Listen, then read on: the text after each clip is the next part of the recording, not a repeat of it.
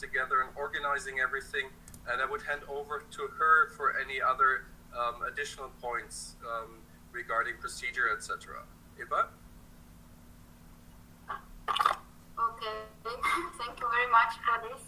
Uh, welcome here, everything, uh, everybody, and I think that the most important uh, point is to have really informal uh, discussion that will be somehow fruitful uh, for you. And uh, uh, I have, uh, or we have with Tilman one one slide for you, and Tilman, I hope that you will use it. So I will share it uh, with my screen. Thank you.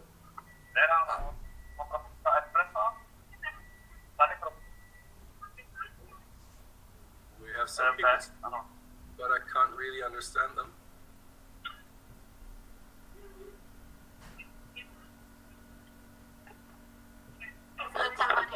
Unmuted. Yeah, please. Um, let me then um, say a very few words about um, the organizational setting here. As most of you will probably know, um, RICAIP is a very ambitious project funded by the EU and the uh, Czech government, um, trying to set up a new, large, and distributed research center um, looking at advanced industrial production. And in particular, the aspects of AI and distributed operations. Um, the three partner sites are Prague, Brno, and Saarbrücken in Germany. Um, the partners are CIIRC CTU, CEITEC uh, of uh, BUT in Brno, and in Saarbrücken it's ZeMA, and finally DFKI, uh, where Tim Schwartz is uh, from. They're leading um, a group on human robot interaction. Um, from Prague, we have Torsten Sattler, um, who is one of the tenure trackers uh, funded by the RICAIP project, working in computational vision. Um, they'll both explain a bit um, what their research areas are and explore the overlap between these two areas. Um, and uh, as I said, this is a new format for us, uh, trying to engage um, the researchers and students from the partner organizations and also um, our members from industry um, through um, the uh, collaborations, uh, for example, with the national competence centers and in uh, Prague. Uh, we've invited quite a number and uh, got um, registrations from quite a number of industrial participants. So everyone should keep in mind that we are covering theory and practice, and uh, questions are interesting from all of these areas. Um, I would hand over to Tim or Torsten, who's going to start.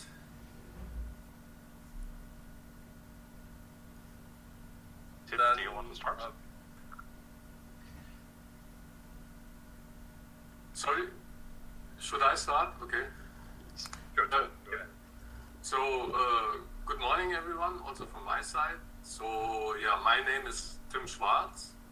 Uh, I'm from Saarbrücken, Germany. I work at uh, DFKI uh, in the department of which we call cognitive uh, assistance. It's led by Antonio Krüger, who's also the CEO of uh, DFKI. And as Tilman said, um, so I'm the team leader for the uh, human robot communications group. Um, so what we are dealing with is how can, in general, how can robots and humans work together in a team? And there, of course, communication uh, is, a, is a part of that.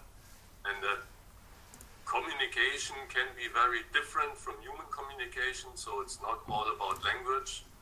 Um, it's also about augmented reality and virtual reality uh, different input modalities like gestures uh, and so on. And uh, we have a lab at ZeMA, also here in Saarbrücken, where we have a number of robots that we are experimenting with. And as I always like to say, we are not hardcore robotic guys. So there are others, especially at DFKI also, our colleagues Bremen, Bremen have uh, the Robotic Innovation Center, or RIC for short. Um, they're also developing their own robots, and they are much more what I call hardcore uh, robotic guys. While in our lab, we just use standard robots that we can buy off the shelf, and then we try what, what we can do with them. Uh, a lot of the times we get help from our colleagues from ZeMA because they know much more about industrial robotics than we do. Um, and as I said, we like to focus more on the communication parts um, and also on how to bring all these different robots together um, so they that they can act as a team. Uh, I think that's enough maybe already too much for an introduction, so I would hand over to Torsten. Good morning. Uh, my name is Torsten Sattler. I'm, uh, tenure tra- uh, I'm on a tenure track here at uh, CTU, and I joined CTU um, in July this year. Before I was at uh, Chalmers University of Technology. I'm tra- uh, traditionally I've been working on 3D computer vision, um, and more recently I've become uh, interested in this intersection between 3D computer vision and machine learning with the goal of under, uh, helping machines understand about the 3D structure of the scene around them and understanding uh, the scene and particularly the affordances that the scene uh, offers to, to robots and, and other machines. Um, so the end goal is to, to make robots aware of their surroundings and how they can interact with that uh, surrounding. Um. So that's hopefully a short enough introduction. Um, so what I, uh, Tim and I hope is that uh, we will have a discussion among all participants, not just Tim and me uh, talking here. Uh, we have prepared a couple of talking points to start with, uh, but if anyone has a question or if anyone has a topic that uh, he or she likes to discuss, please please go ahead. Uh, either unmute yourself or or write something in the chat. So yeah, should we start with the with the first one? So yep. uh, you said, and I uh, I said that's a very good question directly for the beginning. Uh, yeah, what does does AI for robotics actually mean? uh, you said, or what are the goals for uh, AI in, in, robotics? And I think, yeah, of course, nowadays AI uh, it suddenly became a huge topic. So I'm in AI research since 2004, and in the beginning, when we were on fairs or had uh, contact with the with the public, let's say, most of the time I had to defend AI. People were saying, AI, that's bullshit, that's nothing real, and so on. And in the last few days, the days, years, it changed drastically. Uh, and now I have uh, to defend AI in, in the sense uh, and, and, tell people, yeah, you don't have to be afraid. They're not planning to take over the world and so on. But um, what I find in- interesting so AI as, as a topic is, is uh, 60 years old or 70 years old, depending where you look at it. The American side or the German side is younger. And there were systems already in the beginning, or at least in the 60s and 70s, that were dealing with robots, of course. For example, there was a system called SHRDLU, um, where uh, the idea was people could talk to robots and, and give them commands uh, like put up the, the red block, uh, uh, take the red block, put it on the green block, and so on. And when I first heard about this, or I read about this, I was completely blown away. Uh, first of all, because it was already in the 70s and then I read into it and, and I realized, oh, uh, wait a minute, that wasn't the real robot. Uh, the robot part was simulated. Also, speaking meant typing in on the keyboard. Nonetheless, that, that was a really interesting and, and, and great system. But I think what we are dealing with now is now that we have the robots and we have the, the cameras and have the computer vision parts, now we can actually go and really do things like this with a real robot. And then suddenly, uh, at least I realize, uh, okay, there's a lot to do still. First of all, uh, typing in a command is different from speaking. You wouldn't type something like put the uh, green box, no, I mean the red box, and put it to the side. And also with computer vision. So, and, and you know more about this, Torsten. Um, we also thought, oh yeah, now we have these great systems like DOPE uh, and so on, object detection, object pose detection. Now we can finally solve uh, the pick and place tasks for robots.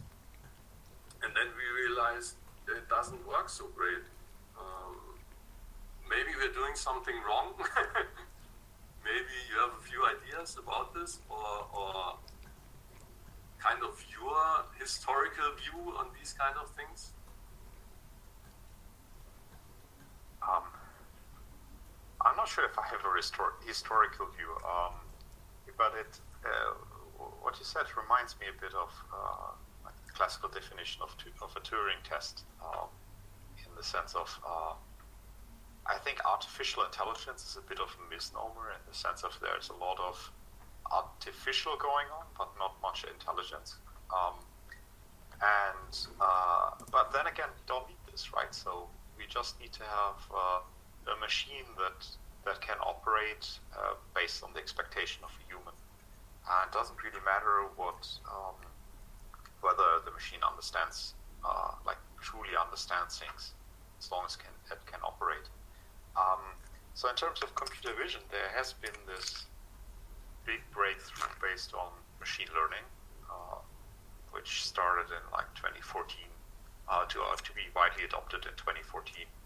Um, of course, uh, deep, the deep learning techniques that power that are much older from uh, the 80s and before, but um, there was this one paper that showed that deep learning with lots of data and uh, GPUs to make it efficient is actually feasible. That was, I think, only in 2012. Uh, then it still took a few years for the computer vision community to adapt uh, to adapt machine learning techniques. Nowadays, most of the things are based on uh, deep and it has enabled us to, to make significant progress. But as Tim said, uh, there's still a large difference between performance on academic benchmarks and performance in the real world. So there's there's a non-trivial problem getting uh, those neural networks to work on everyday problems as opposed to the the scientific benchmarks that they were find uh, that they were tuned for. Um, and I think this is partially a problem of the incentives that we as academics have. So our incentive is publish uh, papers because that's how we are widely judged. Um, and publishing papers nowadays is often easier if you have good numbers on public benchmarks. So you're interested in developing, or you're encouraged to develop solutions that work well on, on a set of example tasks, but um, generalization to the real world is, if you can show it, that's nice for you, but it's not necessarily something that uh, that people ask for if you don't have it in publication. And I think this is also something that I hope to get out of uh, this meeting a bit is to see um, how far we actually are from making things work in real life. Uh, and this is, I think, something where industry can help academia like a lot in terms of um, presenting us with, with real world use cases because otherwise we're going to make up some use cases, and whether how realistic those are is then questionable. Yeah, exactly. Uh, and, and I think that plays into the question that I see in the chat here. So, so Robert asks, what are the typical human-robot collaboration tasks you consider or have encountered in your research and development practice? Uh, so probably that's a question for me because of the human-robot collaboration part here. Um, yeah, that, that's exactly what what Torsten just said. So so we are sometimes a little bit playful in in our lab, just trying out what what's possible, what what what can we do, what hardware is available, what uh, software systems are available, um, and often then we talk to uh, to companies, you know, we show them what we did, and sometimes they say, yeah, well, but that's not really a problem for us. Um, and we had to learn. So we had had a large project called Hybrid um, that was dealing with how to use uh, teams of robots and, and humans uh, in production, and we did it together with Volkswagen and Airbus and uh, a smaller German company called Brötje. And in the beginning, we had to learn of course, that especially with uh, uh, car manufacturing, there isn't much room um, for, for people to do something different. Everything is pre-planned, more or less, uh, and also the uh, the companies, most of them, they thought in full automation, which is absolutely not what we are interested in and I also I see it very critical also from a, a social point of view. But um, yeah, so we had these kinds of uh, discussions um, with Volkswagen and uh, Airbus. Um, where could they need these teams? And uh, turned out the best use case came from Brötje um, because they were very open uh, about these ideas, and, and, usually they are building machines help uh, uh, aircraft assembly. And uh, so one thing they said, what has to be done with aircraft in aircraft is sealing, is is riveting um, the aircraft hulls, and and that's a tough job. it's usually done, well, yeah, by humans. they have a machine for riveting, and uh, they have to place that machine onto each rivet, and then each time they use it, it gets a big shock uh, through your body, and then uh, they have to, to check every seal uh, if everything's all right, uh, every rivet, if everything's all right, then they have to seal it. And they said, um, yeah, what they can do is build robots that do the riveting and the sealing. Um, sealing is also something that you probably don't want to do as a human uh, because that sealant stuff is uh, toxic in a way. So you want to stay away from it. And uh, so what we built together with them was a demonstrator where we had two robots, one for riveting, one for sealing, and the riveting robot um, started riveting and so as long as, as the, that robot was riveting, uh, the human couldn't work at the same space, obviously.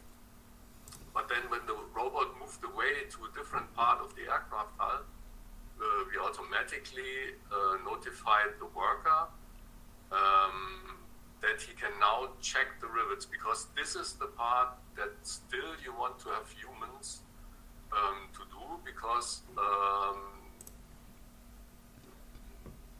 let's say if you if you would train a machine uh, to use sensors uh, to do that checking, that machine would only see uh, or recognize the faults um, that are, that are that it's trained with. But a human worker could also see something different, like there, there's a, very fine crack in the hall, or there's some oil on the floor, and then would start thinking, where's this oil coming from? Um, maybe there's something wrong, and, and, you would call somebody else. And then uh, once the, the human worker was guided through its task with uh, augmented reality glasses, so he would know which uh, uh, rivets uh, he can check. He can use gestures to say, yeah, it's okay, it's not okay. And once, he, once he's done, and he could freely choose when he was done, so because let's say you have to check 100 rivets, probably after 10, you cannot focus anymore. Uh, and, and so after 10, you could say, uh, yeah, I, I, I, take a break. Uh, and then automatically the sealing robot would just seal um, those rivets that have been checked by the human.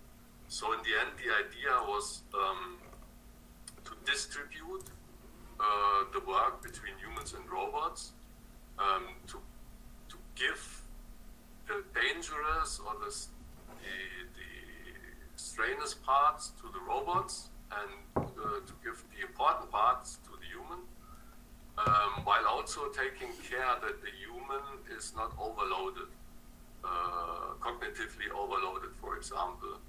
Um, and I think a great way of human robot collaboration is really, or let's say sometimes um, people complain that the robots that we're using are too slow.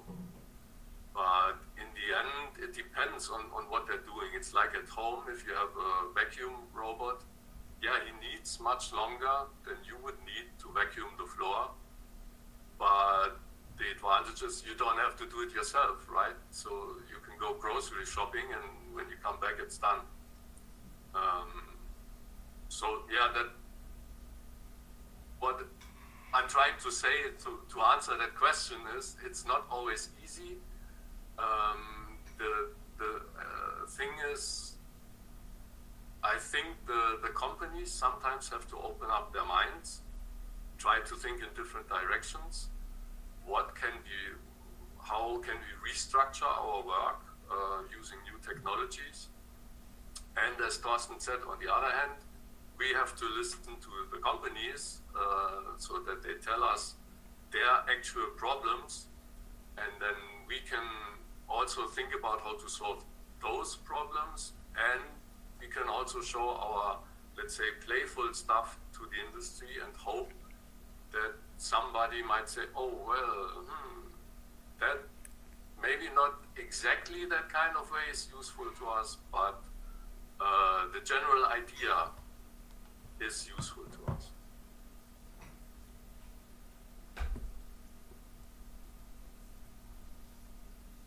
But uh, yeah, that was yeah, Tilman. We have Mirko here. Go ahead. You, you need to unmute yourself. Um, wait, let me see if I can do that. Uh, you expressed some disappointment that after so many years, it's uh, robotics is not what is what was sometimes expected to be at that technological level.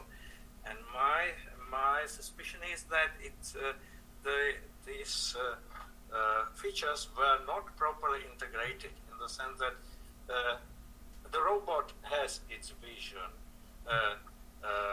its movements, and, and so on skills. But everything is developed separately in the sense that somebody develops a human-like robot. And he, when he wants it to communicate he just takes some chatbot and puts it in without any real integration that that this chatbot should be designed to realize that it also has is uh, is some entity which has its body and so on. It's simply standard chatbot. Yes, it's top chatbot, but but uh, developed totally independently and the skills as well. So an industrial robot needs the skills, doesn't need to have a nice body, and many other features. And there seems to be no no strong pressure on real integration of the all these parts in top level and cooperating, not just put together. And this might is my impression what could be the cause why it doesn't do all which it could. Yeah, I completely agree. I think part of this is also an, an engineering problem. So if you can uh, like separate all functionalities and work on them separately, then that's a much easier problem if they are all tightly integrated. Where if someone screws up component A, this also affects component B, and you might not know for quite some time until you figure out that component A, where you actually see the problem, is is not the faulty one, but some other component. Um, but yeah, I agree. Uh, it would be it would be more interesting to to start actually doing joint research on, say, uh, uh, on on speech, vision, and navigation, rather than keeping this separate. And more specifically, uh, the those who in, uh, invented are not integrated. Everybody does his job. So if you are doing computer vision, you are not developing a language for the communication with the robot about it. Some others do it, they do not look at your problems. Yeah, I, I, I totally. Oh, sorry, Torsten. Yes, please. Uh, I, I totally agree. Um, because also when, when you think about it, um, we as humans, or if you try some in- introspection, which is always hard, but uh, we as humans talking and, and understanding language. Uh, uh, so or let's say some people have this idea, oh yeah, we have this great uh, uh, speech recognizers now, right? And basically they transform sound waves into written language. Um, but yeah, that's not really speech understanding. And if you think about what goes on in our minds when we hear something, when we hear words, and somebody says scissors, then images pop up in our head about scissors. We, we have a visual representation. What are scissors? And, and it's very general, and then maybe some other stuff pops up that's, oh yeah, that's my scissors I have at home, my favorite scissors, let's say. And this is what happens happened to me as a child uh, when I was playing around with scissors, uh, and and all that kind of stuff. So it's also vision is also a part of language understanding.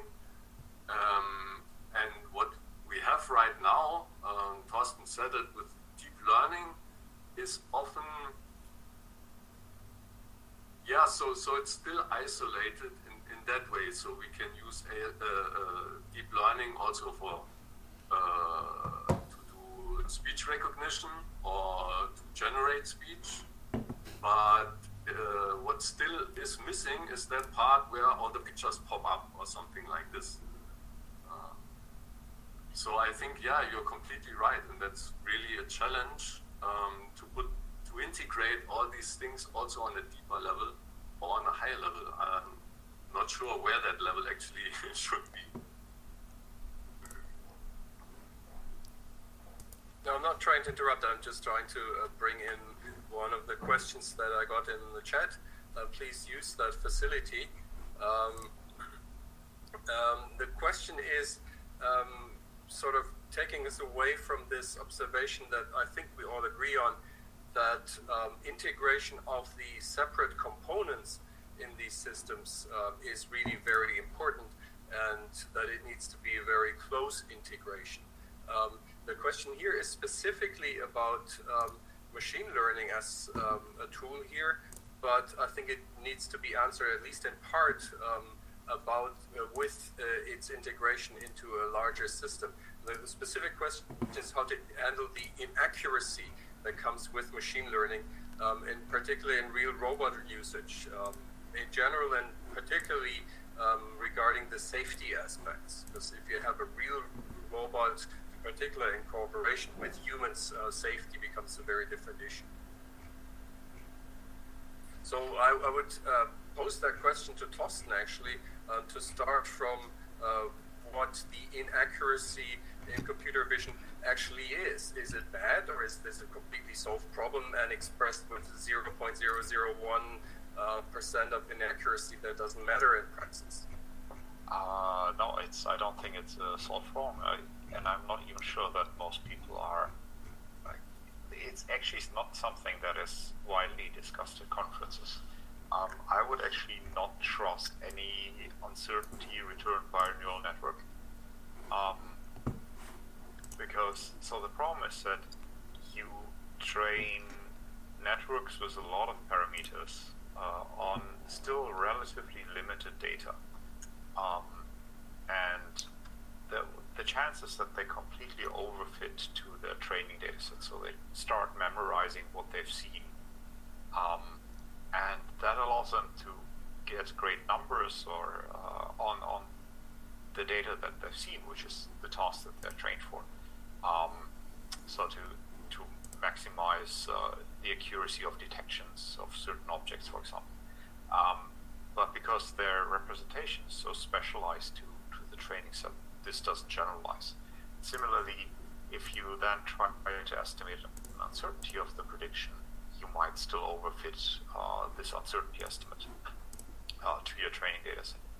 Uh, there are, of course, engineering solutions such as trying to uh, to run multiple models trained on, on different data sets or trained with different parameters at the same time. So I have an ensemble of, of networks uh, and then try to to combine those answers. Uh, another option would be to um, not trust a single measurement, but as your robot moves around, you take multiple measurements in the hope that while changing the viewpoint uh, gets gets the robot into position that, that allows the network to actually understand what it's seeing. Um, but I mean that that's just trying to mitigate problems. It's not solving problems. Uh, I think generalization away from the training sets to um, to new uh, observations is is a critical task. It to some degree uh, requires the networks to learn uh, abstraction. So on an abstract level, understanding what uh, um, what uh, it's seeing and what the main properties are. I think this is far from an unsolved problem. It's not even clear whether uh, the current deep learning methods can do this, or whether we need actually some new methods that that are less data hungry in order to get there. Um, and uh, so I think uh, Martin's question from uh, from the chat, which is uh, why does a two-year-old need only two cats to recognize nearly all cats, while a neural network needs needs uh, ten thousand or hundred thousand? I think this is uh, partially due to the fact that the two-year-old is not only training on cats, but the two-year-old for, for two years by then have has been observing uh, his or her environment, and I think more critically has been crawling through the environment, has been touching things, has been interacting with things, has been trying to push things, eat things, uh, has bumped into walls, has fell down. There's a lot of uh, external stimulus uh, that has acted as training data, while the neural network is very, very specialized to just do this one job. Um, uh, did you wanted to say something? No, I, I, I completely agree, and, and it kind of fits into what I was saying before that. So our neural network, natural neural ne- networks, uh, yeah, they, they combine everything. They, uh, it's the whole, our whole sensory works into it, and over a very very long time. And if you think about it, so first of all, I'm not sure if a, if a two-year-old really only needs two cats Maybe, he just needs one. uh, maybe he needs more. Um, but if you think about the, the solution, the technical solution, when you try to do something like one-shot learning, so you have only have one picture, or uh, is you generate lots of pictures from this one picture, and I'm, I can imagine that this is not so far, very far away from, from what do. Maybe uh, also if if you are two year old or if you are a 20 year old or 40 year old, uh, if you see a cat, you don't just see one image. You see thousands of them. Uh, you see the cat moving uh, yourself you are moving, so you, you, you see the cat from different perspectives. Um, and so, yeah, uh, uh, to me it's always interesting. So sometimes we come up with uh, technical solutions, like Torsten just said. Sometimes when you think about it, it's you can kind of get the idea that maybe yeah what's going on in our brains maybe isn't that different um, but of course we cannot be sure right now there was a, a second part to, to martin's question which is what is the status of ai reasoning over correlation for example smoking causes cancer uh, and not, cancer causes smoking um, and I think this is this is an interesting question, and there are examples where AI has gone horribly wrong. So uh, there was this example um, of Google's uh, photo capturing software, which started labeling people of color as gorillas, because in its training data set it has seen uh, monkeys, but it did not see people of color. There's uh, there was also examples where um, people started test using AI to get recommendations whether a criminal was likely to reoffend or not. And there was a huge bias towards people of color. Uh, so this was done in the US, where the largest part of the pop- uh, prison population is actually uh, people of color. Um, and people of color are much more likely to get uh, incarcerated there. So naturally, it picked up on this bias that there's people of color are much more likely to go to prison. So it assumed that people of color are also much more likely to reoffend. So there's, I'm not saying that neural networks uh, or current AI techniques can't reason, but in many cases I would assume that correlation is a much easier way to explain what is seen in the training data. So there's often no real incentive to actually really understand what's going on. But as long as you can get some correlation measure, you're you're probably fine for for the training loss that, that people uh, that that you're asked to optimize as a neural network.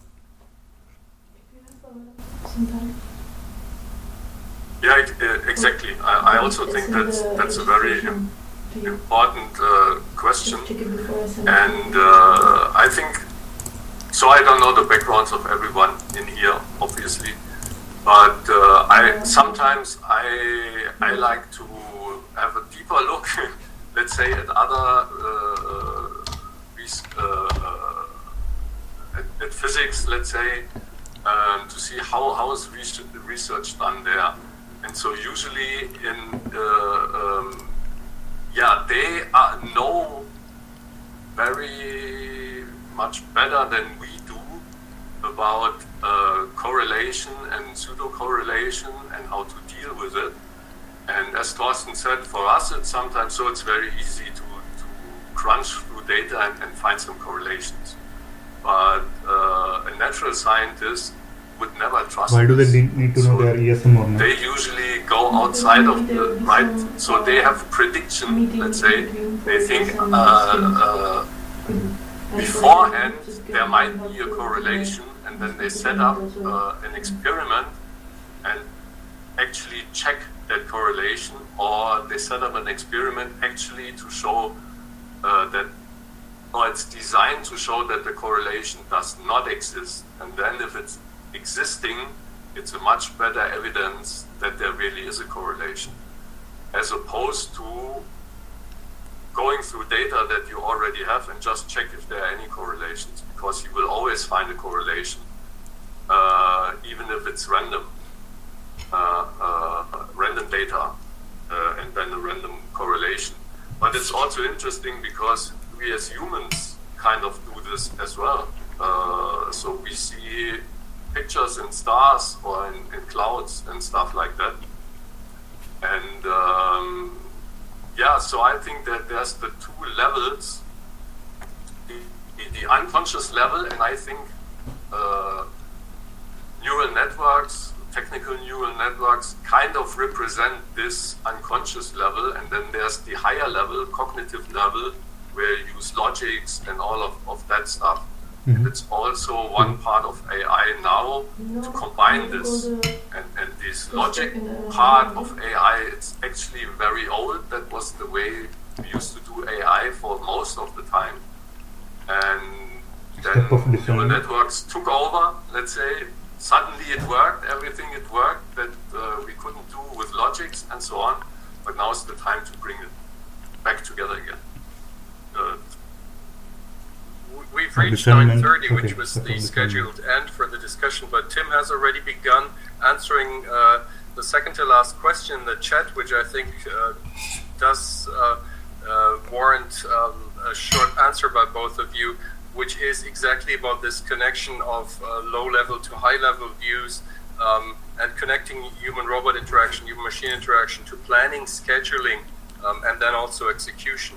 Um, does that um, actually address this interface, or is this something that can be done low level completely?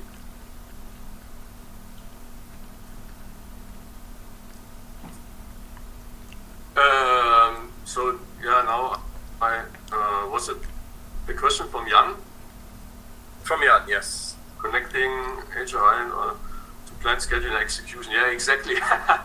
that that was so in, in in hybrid. That was one of, of the things I wanted to do actually. Um, and we're still on it. So the project is over. Uh, we did something in that direction, but I wasn't satisfied with it. We're still on it. Um, so we had a planner in, uh, involved, um, but it's again the same the same problem that we were discussing at the very beginning. So um, the planning, there was a planner, an action planner, um, and I kind of had to push people to really show what the advantage of such a planner is.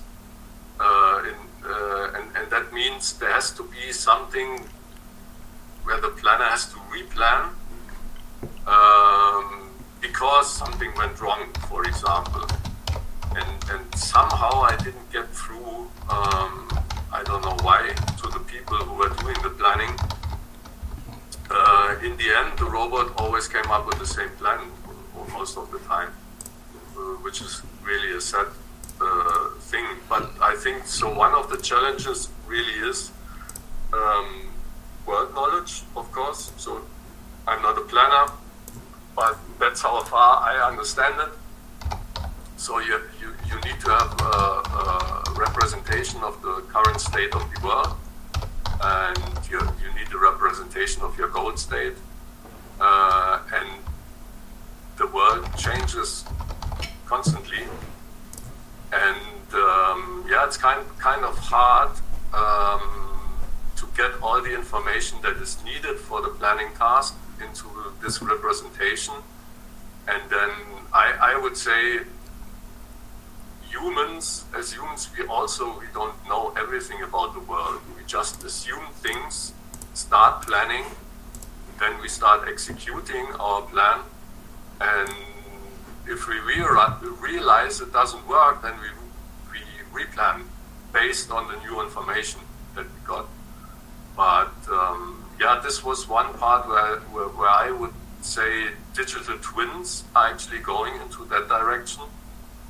And for a lot of people, digital twins are just a graphical re- representation of something which is not really true, can be completely ungraphic, let's say. Um, but it should contain as much information as possible about something, and that's a very uh, crucial part into integrating planning in, into such systems, I would say. There's, uh, on a side note, uh, this uh, links back to something that we discussed earlier, which was integration of multiple, multiple components. There is some interesting work uh, going on in both robotics and computer vision on uh, using simulators to actually train, for example, a visual representation that's suitable for navigation or path planning or visual question answering. Um, and it's done in simulation in the sense of that you, you want the the robot or embodied agent to be actually to be able to not only passively ingest data, but actually also um, be able to, to take actions, for example, move a bit uh, towards a goal or move a bit to um, uh, get a better grasp of what the, the robot is seeing. Uh, but this is really in the early stages, so simulators have become available in the last one to two years. Uh, and I think there's a lot of things happening in, in this space, but it's still far from, from being applicable to, to the real world. Yeah, I think uh, that's a very good closing statement. Tim, you still have something? I just wondered because I, in, in the comments I, I read Judea Pearl. of course, uh, so uh, to, to, just Bayesian networks are also uh, slightly older technology in AI, and yes, you're right. Uh, they go more into that direction of what what is causing, uh, what is cause, and what is effect and um, there's also works on how to train them automatically. Um, that's a very good point. Yeah, Judea Pearl really dealt dealing with these kind of problems. Yeah. Um, we are quite a bit over time, so I would like to wrap up at this point. There are still a number of unanswered questions in the chat. Um, and just as a side note to everyone, feel free to save uh, the chat. That's a functionality of GoToMeeting. Um, we would uh, collect Martin's questions there and send them to Tim and Torsten, and maybe we can answer them in email and see if, if that's another discussion, uh, maybe for another uh, such session.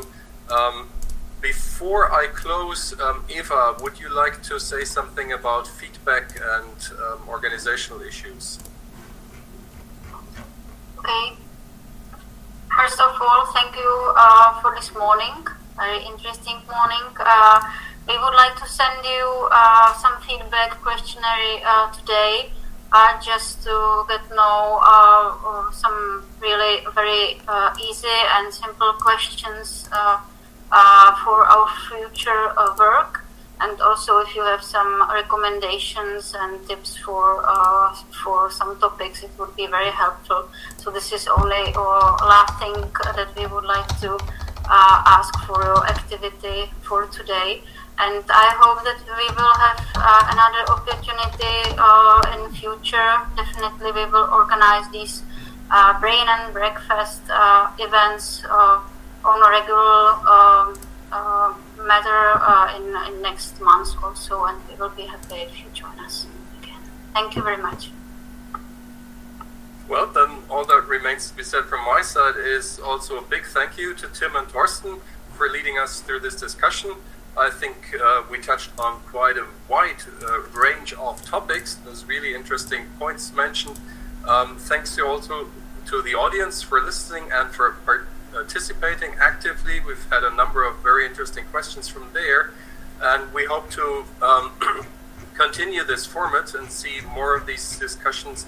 And I personally like very much this informal setting that it's not a presentation, um, but really an opportunity to ask um, about details that are slightly outside of everyone's own uh, topic, because I think this was one of the take home messages um, collaboration between groups um, to get something together uh, that's bigger than each individual group can do is really needed for um, more serious applications. And that's um, not a new thought, but always uh, good to see um, that repeated here. So thanks everyone for a very good morning session here, and we hope to see you again in that format very soon. Bye now. Thank Bye. you very much. Have a nice day. Thank you. Bye bye. Many thanks. Bye bye. Thank you very much. Bye and thank you. Thank you very much. Bye bye.